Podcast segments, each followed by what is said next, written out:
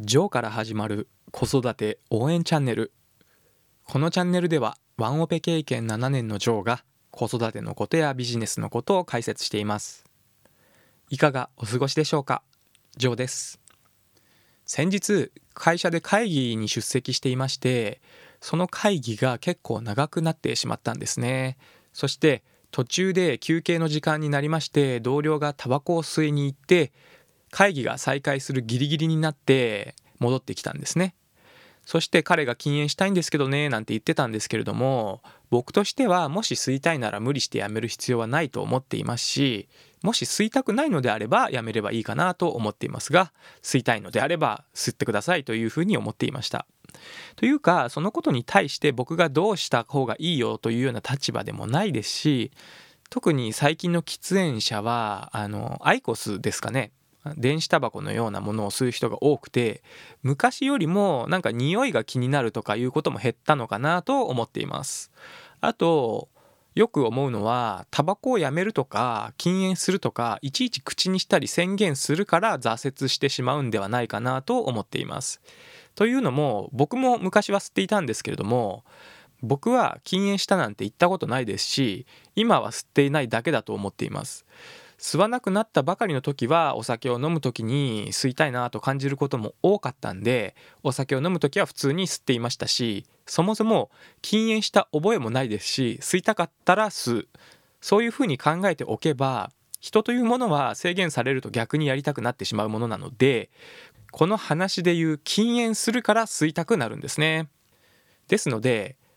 禁煙していないけど今は吸っていないだけと考えると特に制限されることもありませんので特にきつくもなかったし僕ももう全く吸わなくなって5年以上経っています。ただ別にタバコをやめた記憶もございません。はい。一体何の話をしているんでしょうか？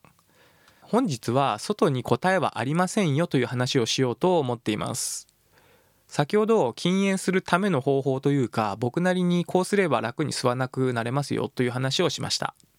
そしてこれタバコをやめたくて禁煙外来に通う人もいますよね。これは一般的に言う「How to」を知りたくてお金を払ってタバコをやめるという目標を達成させるということになります。また他の例として何か調べ事をしたいとします。例えばですが明日友人とランチをすることになりました。そして待ち合わせはどこどこの駅としましょう。すると今はインターネットですぐに無料で多くの情報を調べられますので駅の名前、ランチ、そしてイタリアンというような、まあ、食べたいジャンルとかを入れてあげればすぐに調べることができるんですね。とても便利だと思います。ただこの情報は多いけどインターネットのランキングで上位にあるお店が必ずしも自分が美味しいと思えるものではない場合もありますよね。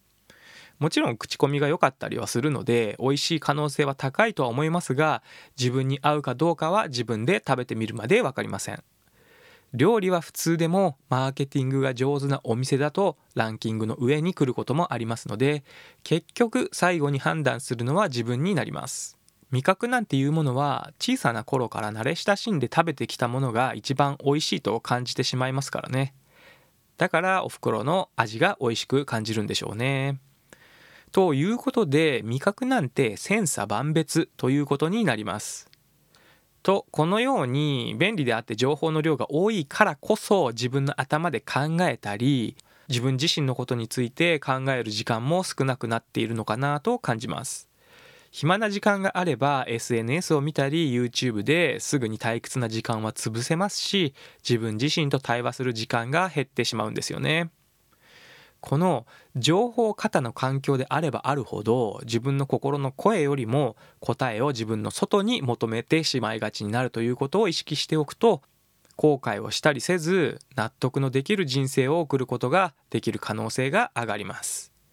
つまるところ外に正解を求めすぎるなということなんですけれども例えばあなたが転職を考えているとします。そしてその転職の理由が上司と馬が合わないからとかその会社がブラック企業だからという理由だとします。でも残念ながら辞める理由がそれだけだと辞めてもまた同じことを繰り返して次の職場でもあんまり満足できないかもしれませんね。というかそもそも転職先の面接の方でそのようなことを言われてもこの人を雇おうこの人を雇ってうちに何か得なことがあると思いにくいのでおそらくそのような考え方だけだと転職もうまくいかないでしょうね。そしてこのうまくいかないというのは転職の理由が上司が合わないとかブラック企業で残業が多いからとか自分の外に理由があるだけで自分が何をしたいとか自分のやりたいことということが正直考えて挑戦していない可能性があるからです。結局自分の外にやりたくない理由を見つけているだけですから次の職場に行っても自分自身の行動に満足したり納得できることが見つからないということになってしまいます。もちろん上司と合わないとかブラック企業だから転職したいという状況で無理に頑張りなさいというつもりは毛頭ありませんが自分の外の要因と自分の内側の要因を一度切り離してとりあえず外の要因というものは脇に置いてあげてまずは自分がどうありたいのか何をしたいのかという自身との対話を深掘りすると納得のいく答えを見つけることにつながる可能性が上がるんではないかと思います。その自分の内側の自分が何をしたいのかどうありたいのかということをじっくり考えてみましょう。そして自分の外部の要因はその後で考えれば十分なんですね。一方で仮に自分の内側としっかり対話をして深掘りして出した答えに従って行動したとしても全てがうまくいくとは限りません。というよりもうまくいかない方が多いかもしれません。人生とはそのようなものだと考えておいた方が楽になるかもしれませんね。そしてそれに恐怖を感じて一歩を踏み出せないという人も多いかと思います。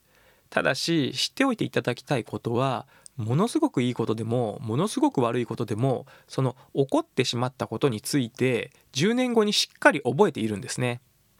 逆にちょっとしたいいことやちょっとした悪いことなどは10年後に全く覚えてないし記憶に残りません。ですので人生を振り返った時に何も残っていないあんまり記憶に残った事件というか出来事がほとんどないというような人生を歩みたいと思いますでしょうか？そういう意味ではものすごくいいことやものすごく悪いことが記憶に残る出来事になって人生を彩ってくれるんですね。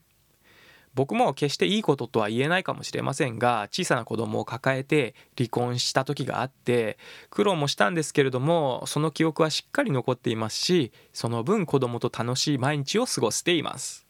今になってみるとむしろ離婚してよかったなとも思えるくらいですね。そのように最高でも最悪でもいいので記憶に残る出来事になると考えると自分に正直にやりたいことに挑戦する人生も決して難しいものではないと思えてきませんか？それではそろそろ終了しようと思います。今日も一日素敵な時間をお過ごしください。最後まで聞いていただきありがとうございました。じゃあまたね